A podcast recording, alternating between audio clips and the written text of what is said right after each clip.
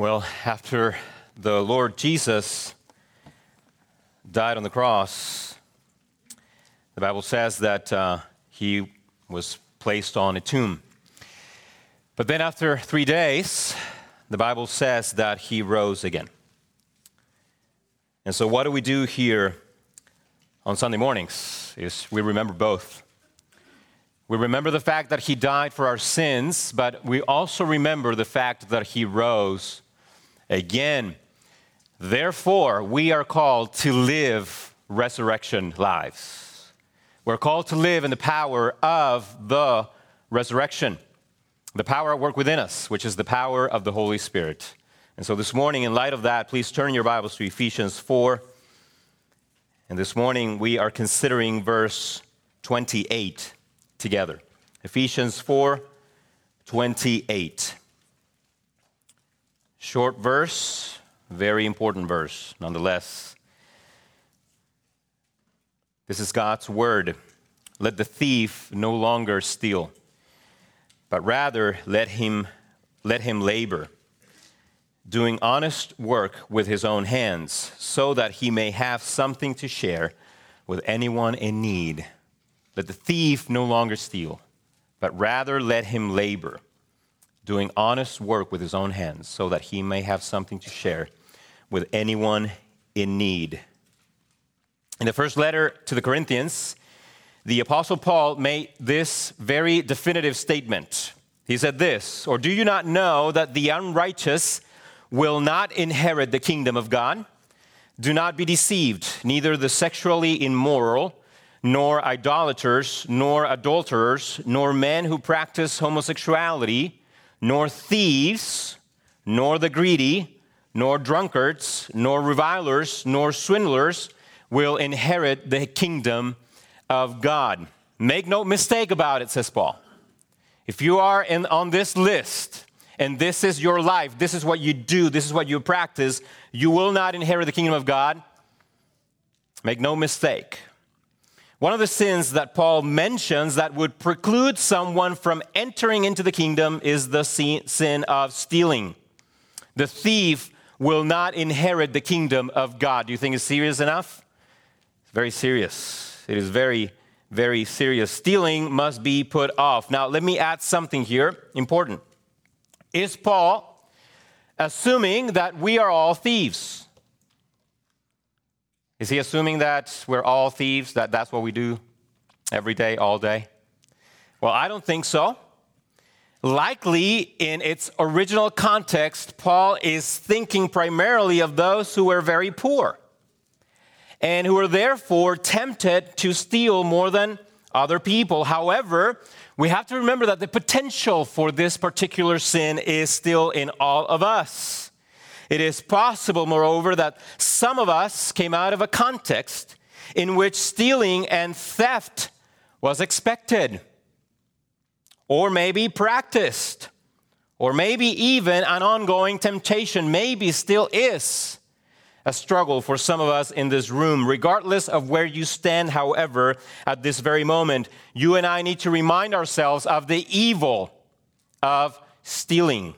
Stealing and we must consider some of its many forms. And having done so, we must do what the Bible says. We must identify where we are individually, and then we need to repent where repentance is needed and find forgiveness at the cross of the Lord Jesus Christ. Now, what does this remind you of? Verse 28. When I read it, it immediately reminded me of one of the most well known sections in the entire Bible. What is that? The Decalogue, right? Also known as the Ten Commandments. And we are considering together commandment number eight you shall not steal. Now, at face value, I think we all understand what this means, don't we? At face value, we understand. Why? Because it is a universal law. It is a universal law written in the hearts of all men. Even the, the pagan Romans had a code against stealing. We are born with a conscience that tells us that stealing is wrong. If you have ever taken anything that didn't belong to you, you know what I'm talking about. You understand the issue of a wounded conscience. Uh, conscience. Now, uh, raise your hand if you've ever taken anything that. I'm just kidding. I, I won't make you do that. But if you have ever taken anything that didn't belong to you, you understand the issue of a wounded conscience. You understand the rush that comes from, from stealing, from st- taking something that didn't belong to you because it tell, it's telling you that you are doing something wrong. Now, to that extent, we understand what the eighth commandment means. What is not so obvious, however, are some of the implications embedded in this particular commandment. I would argue that for many people, when they think of the, the commandment, you shall not steal, they think it's rather easy to obey. As for, for, for the most part, we simply take it to mean stay away from someone else's private property. And that would be proper. That is, that is good. But that's certainly not all that is conveyed in the eighth commandment. Let me give you an example of what I mean.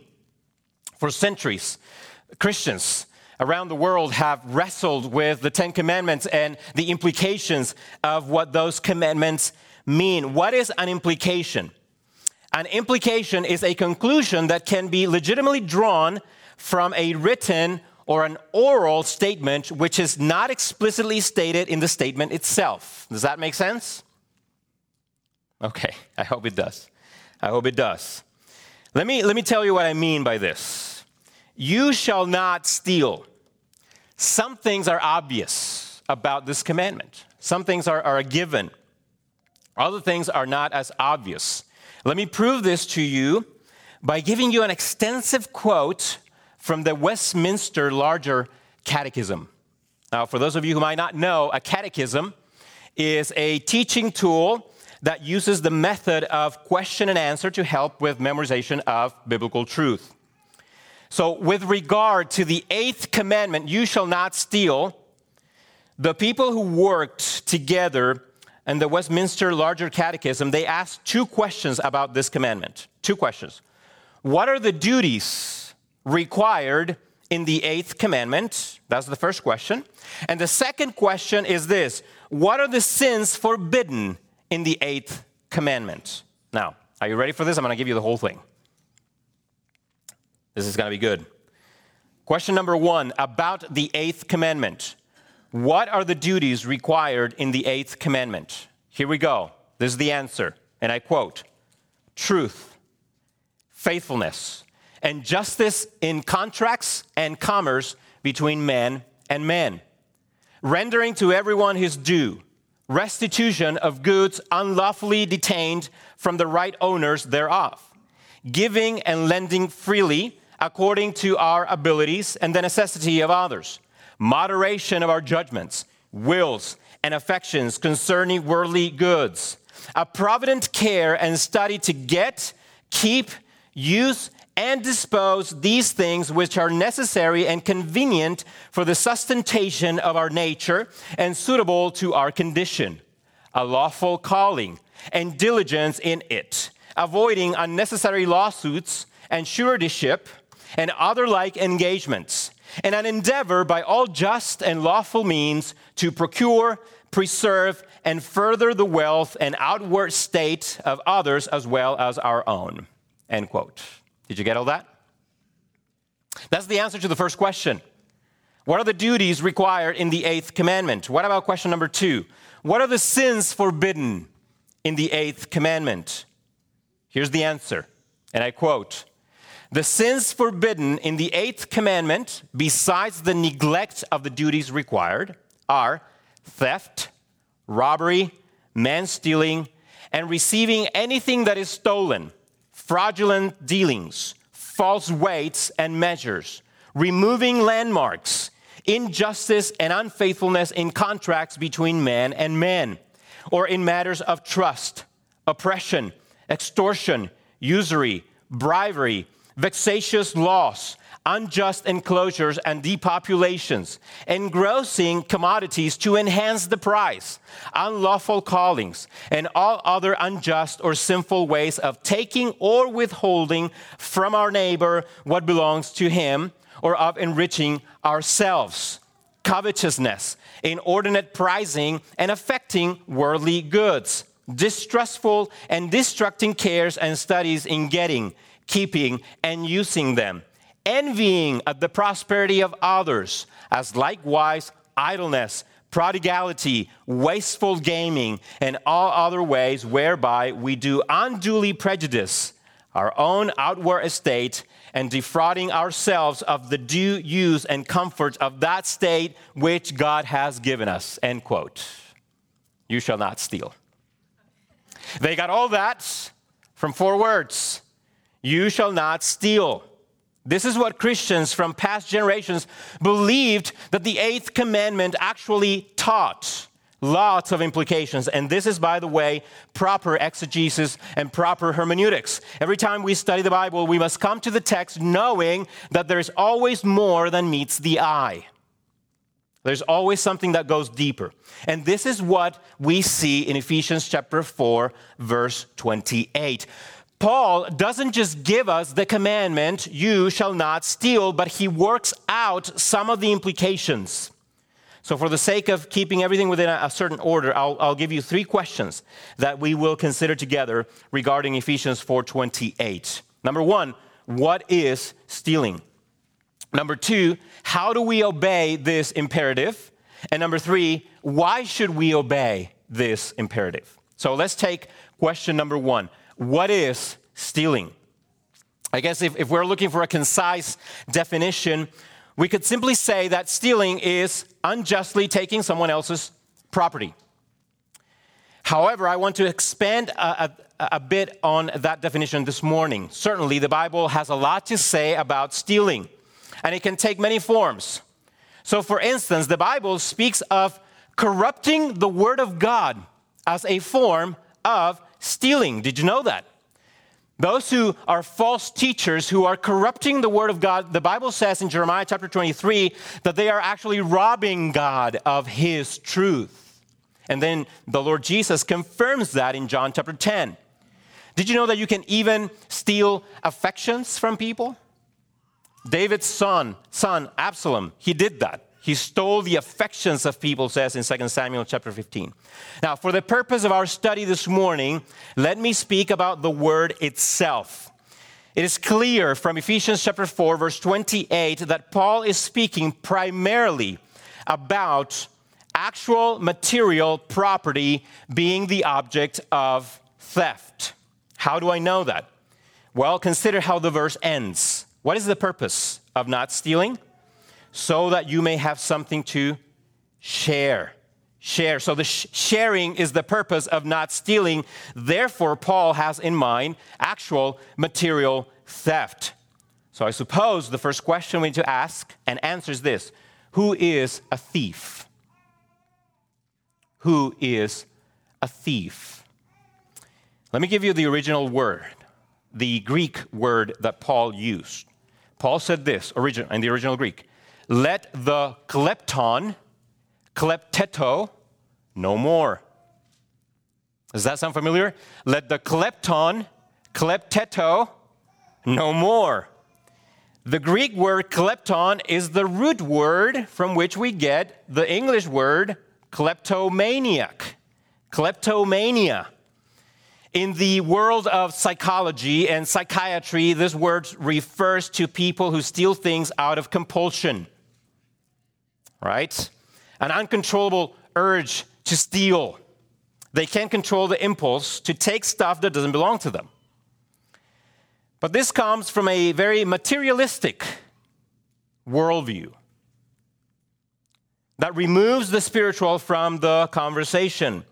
This is very interesting because, because Paul didn't seem to have a separate category for kleptomaniacs.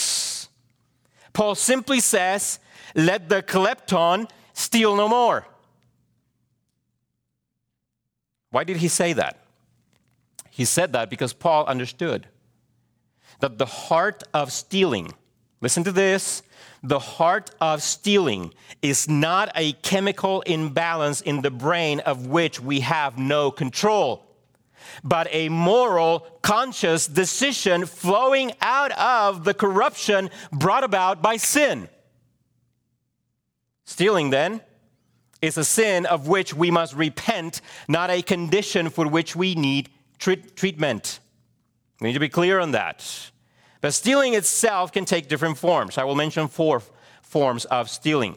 Stealing as taking. That's the first one that I want to mention. A thief is the one who unjustly takes private property that doesn't belong to him.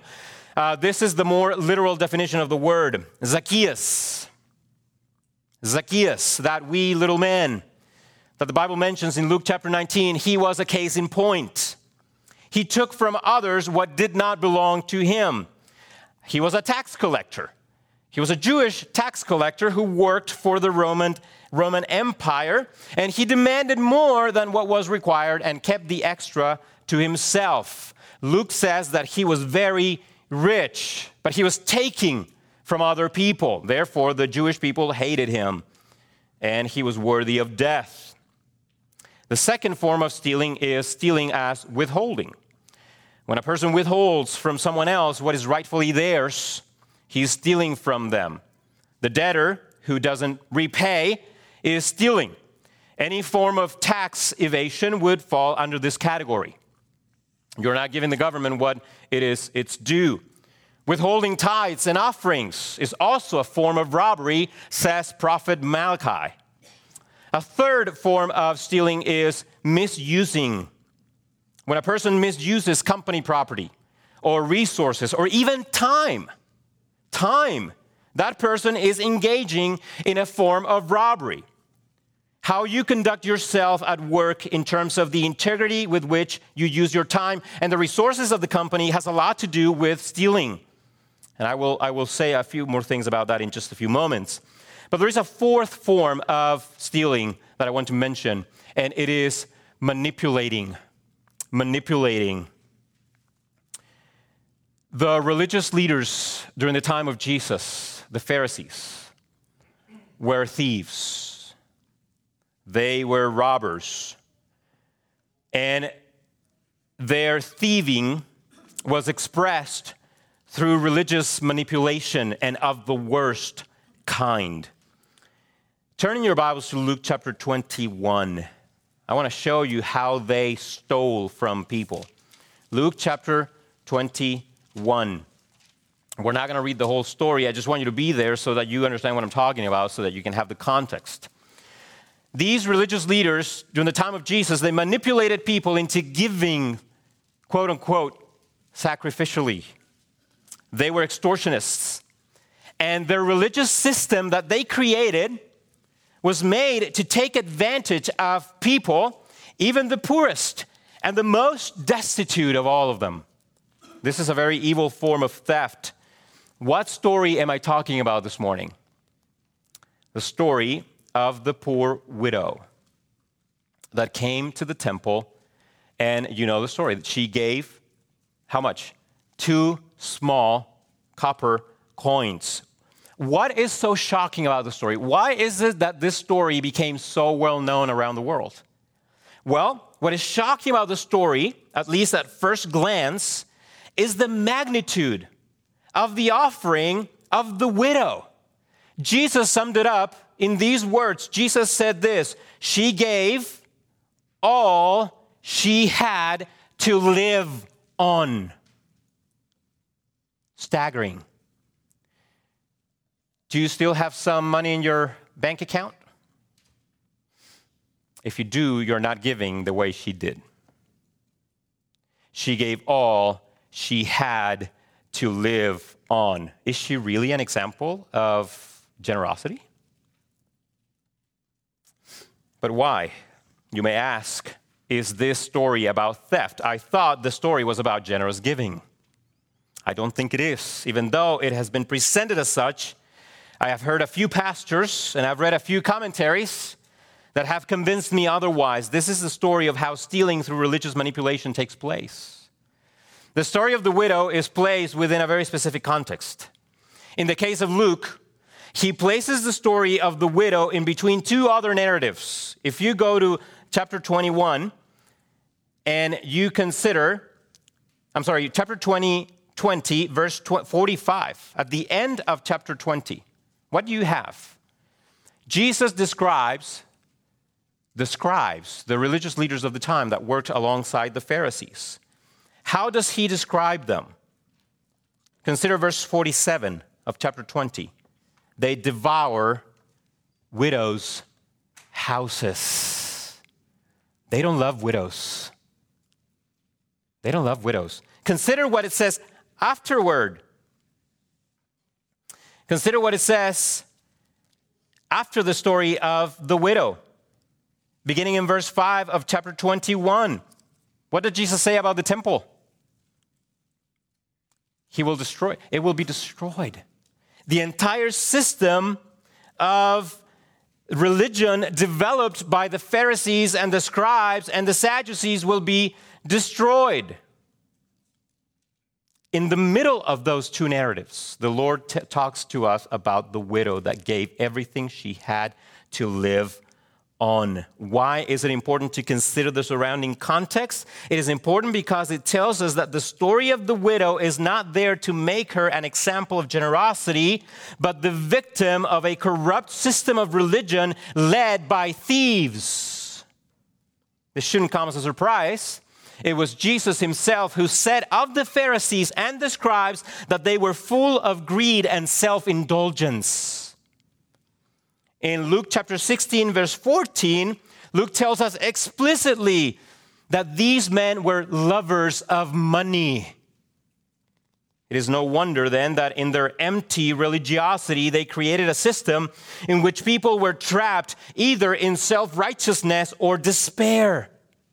The widow falls in the second category. She was a person in despair. She was poor. She was lonely. She was desperate. And the religious system of the Pharisees and the scribes preyed on people like her. And just like her, many other people were victims and manipulated into giving more than they actually could. Why? Because the religious leaders in charge of the temple were thieves. They were lovers of money. They were robbers of God and they were robbers of people. We could easily say that these men were the ancient version of modern day prosperity gospel preachers. This is a form of stealing. It covers itself in a religious garb, but it is very evil. Let the thief no longer steal. Whether it is stealing by taking, withholding, misusing, or manipulating, those who engage in these practices must stop. This is where repentance begins. It begins with the realization that these practices are evil and must be followed by a turning away from them. Now, if you consider yourself a Christian and you are involved in any of this, or you know someone who is, please consider with me the following question, which is also my second point. Number two, how do we obey this command? How do we obey this commandment? Now, in order to, to answer this question, we need to consider the two different angles involved in obedience to this commandment. First of all, there's an internal aspect and there's an external aspect. Let me talk about the internal aspect. What are some of the internal causes that would lead someone to steal? I want to quote here from Thomas Watson. He's very helpful. And he identified two main internal causes that would lead someone to steal. Number one, unbelief. Unbelief. What type of unbelief? Watson was thinking primarily unbelief regarding God's providence. God's providence. What is God's providence? Well, the providence of God is his sovereign care over his creatures, but more specifically, over his children. God, in his providence, he brings about everything that he has decreed for us. So, unbelief with regard to God's providential care can lead someone to stealing. When a person comes to the conclusion that God is no longer caring for him or her, that person may decide to take matters into his own hands. This is the anxiety of which the Lord Jesus spoke in the Sermon on the Mount, which can lead to sinful decisions. Therefore, Obedience to this particular imperative in Ephesians 4:28 requires the development of deeper faith. Deeper faith. We must consider the promises of God and rest upon them. The Bible says, seek, first the kingdom of God. Now, I want to supplement that with a second type of dangerous unbelief that could lead someone to steal. And that is the unbelief regarding God's wrath. God's wrath, his righteous wrath. My friend, you must know that God will deal severely with those who engage in theft. One writer compared thieves to sponges, and this is what he said. When these sponges are full of what they have unjustly sucked up, God shall squeeze them and make them refund their ill gotten treasure. Pretty strong image. What a picture. Imagine God squeezing thieves into vomiting everything they stole. And He will. Therefore, obedience to this particular imperative requires the cultivation of proper fear. The cultivation of proper fear. Judgment is coming. God will judge the thief. Do not put repentance off for another day or time. It must happen today. Now, the second internal cause leading to stealing that Watson identified was covetousness. What is covetousness? Watson explained it as this an immoderate desire of getting an immoderate desire of getting, which is at the very root of theft. So, covetousness is spiritual theft, for it begins in the heart. This is what, how Watson said it very, very wonderfully. He said this A man covets more than his own, and this itch of covetousness makes him scratch what he can from another. Covetousness is dangerous and a leading cause of theft. Therefore, obedience requires ongoing growth in humble contentment. Brothers and sisters, we need to be content in the lot that God has assigned to you in His loving kindness. Be content in your vocation and with what you have. Contentment is the wall that keeps coveting away. Now, these are some of the ways in which we can combat the internal battle and temptations to steal. This is how we put our heart in the right place. But what about the external aspect? How do we obey this commandment, this imperative, externally in practical ways? If internal obedience means deeper faith in the providence of God, proper fear of the judgment of God, and humble contentment in the vocation and lot that we have, what does it look like not to steal in practice or externally? Here's Paul's answer. You ready? Honest and diligent work. Let the thief no longer steal, but rather let him labor, doing honest work with his own hands. Now, the verse in front of us makes something very clear. The opposite of stealing is not just abstaining from theft in a passive form. Did you get that? The opposite of stealing is honest, diligent work in an active form. It is interesting. It is very interesting because the command, you shall not steal, many times is thought of as being passive only. In other words, we obey the commandment simply by abstaining from illegally taking what is not ours. And that is true, that is proper, of course. We must abstain from that.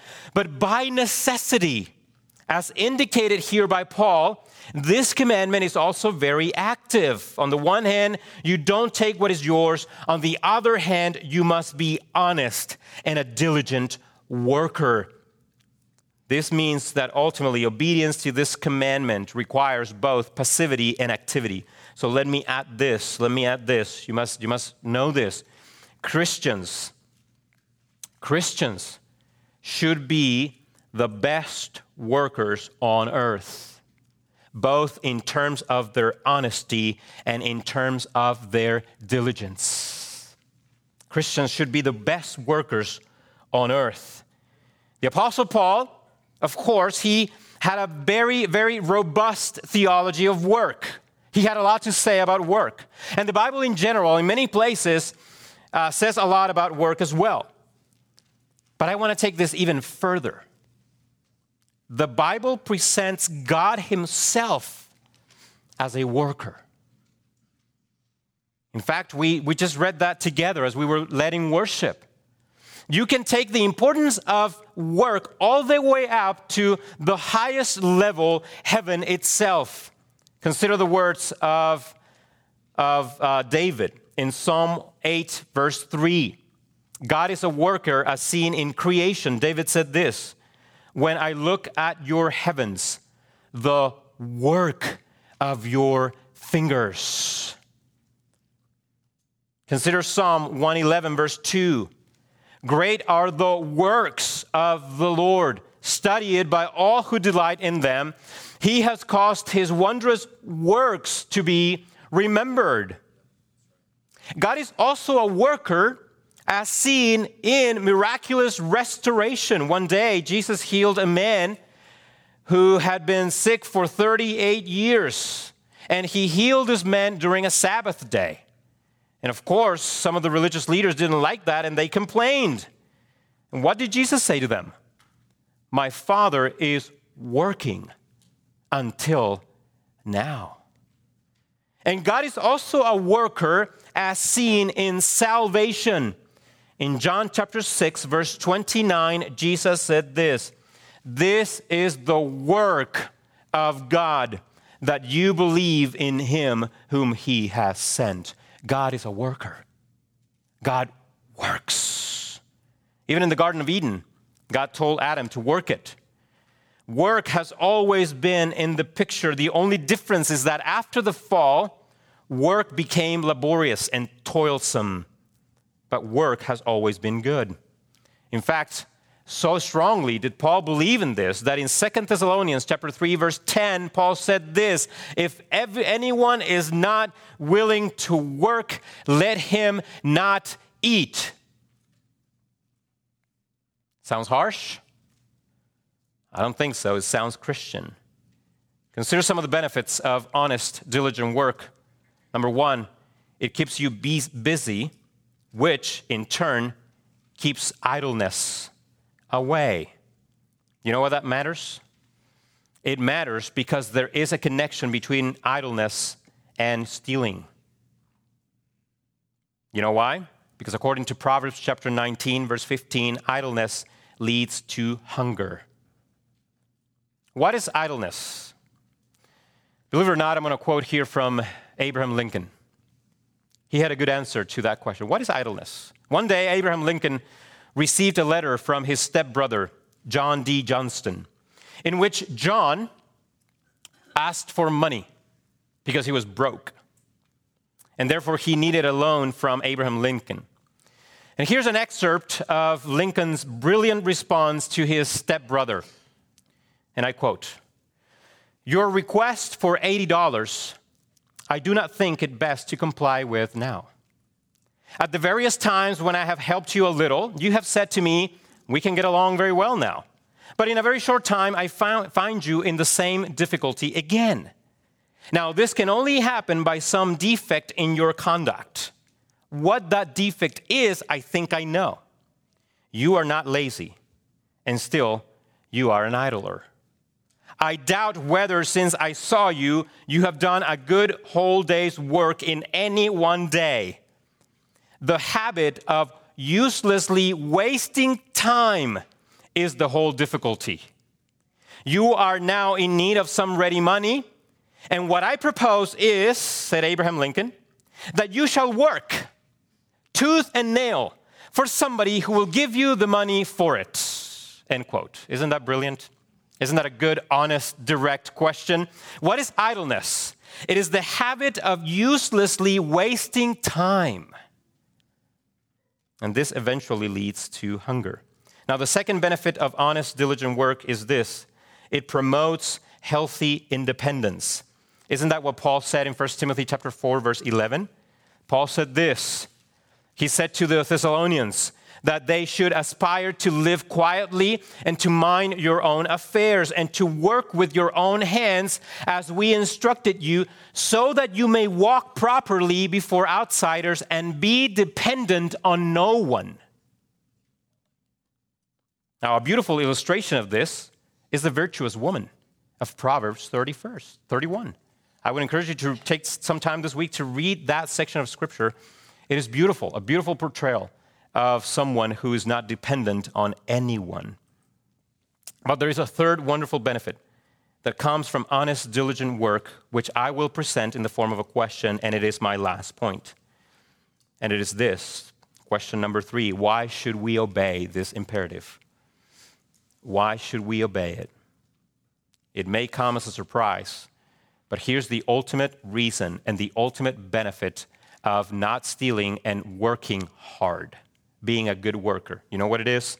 So that he may have something to share with anyone in need. Isn't that beautiful?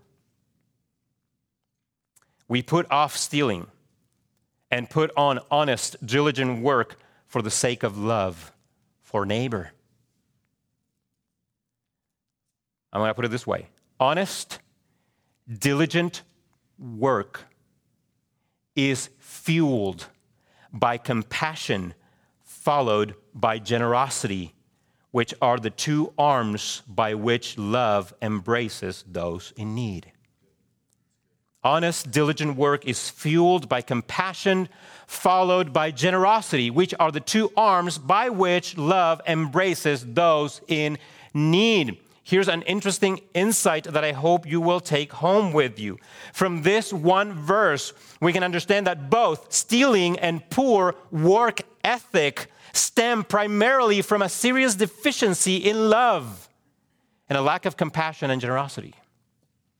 So, the application question for us this morning is not only do you steal, but also how is your work ethic? Are you a good worker? Now, consider the, ter- the the title of this sermon. I've entitled it Love Works. And I hope that you understand what I mean by now. To not steal is to work honestly and diligently for the sake of others. Or we could say it negatively. To steal can be understood as a refusal to work diligently and honestly, or not to work at all, thus breaking the law of Christian love. Because if I refuse to work, or if I work poorly, I won't have anything to share. That's amazing. Love works. This further means that if you want to know whether someone truly loves his or her neighbor, you can look at their work ethic. In other words, if we are motivated by love in everything that we do, as we obviously should, then this gospel love will lead us to honest, diligent work for the sake of our neighbor because love works. Now, turn in your Bibles, and I'm going to finish with this. Paul said it best, and he said it beautifully. Some of you know where I'm going already. In Romans chapter 13, Paul said it best, beginning in verse 8 through verse 10.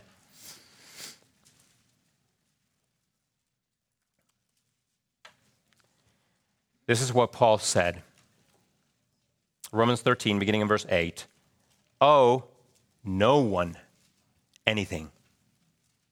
Owe no one anything except to love each other. For the one who loves another has fulfilled the law. So, how do we love other people? Verse 9 For the commandments, you shall not commit adultery, you shall not murder. You shall not steal. You shall not covet. And any other commandment are summed up in this word You shall love your neighbor as yourself. Love does no wrong to a neighbor. Therefore, love is the fulfillment of the law. Stealing, along with poor work ethic, is ultimately an offense against those who are also members of the body of Christ. It is a failure to love. It is a failure to love. You must work well for the sake of love. Would you pray with me this morning?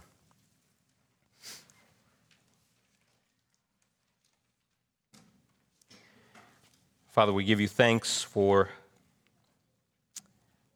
giving us your word, your written, infallible, perfect word.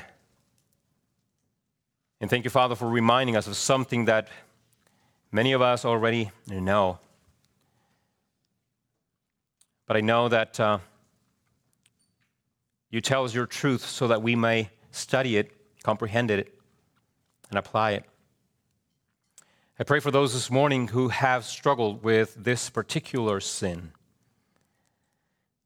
I pray, Father, that they will find forgiveness and the cross of the Lord Jesus Christ, who died to take away all our sins. I pray for those who are in this moment, maybe walking in this sin. I pray, Lord, that you will bring them and call them to repentance, that they will return what they stole and come to the cross of the Lord. We thank you, Father, for sending your Son to save us from the one who came to steal, to kill, and to destroy, and for bringing us into the kingdom of your beloved Son, the Lord Jesus Christ. Help us by the power of your Spirit to live according to the gospel. And all these things we pray in the precious name of the Lord Jesus, our Savior. Amen.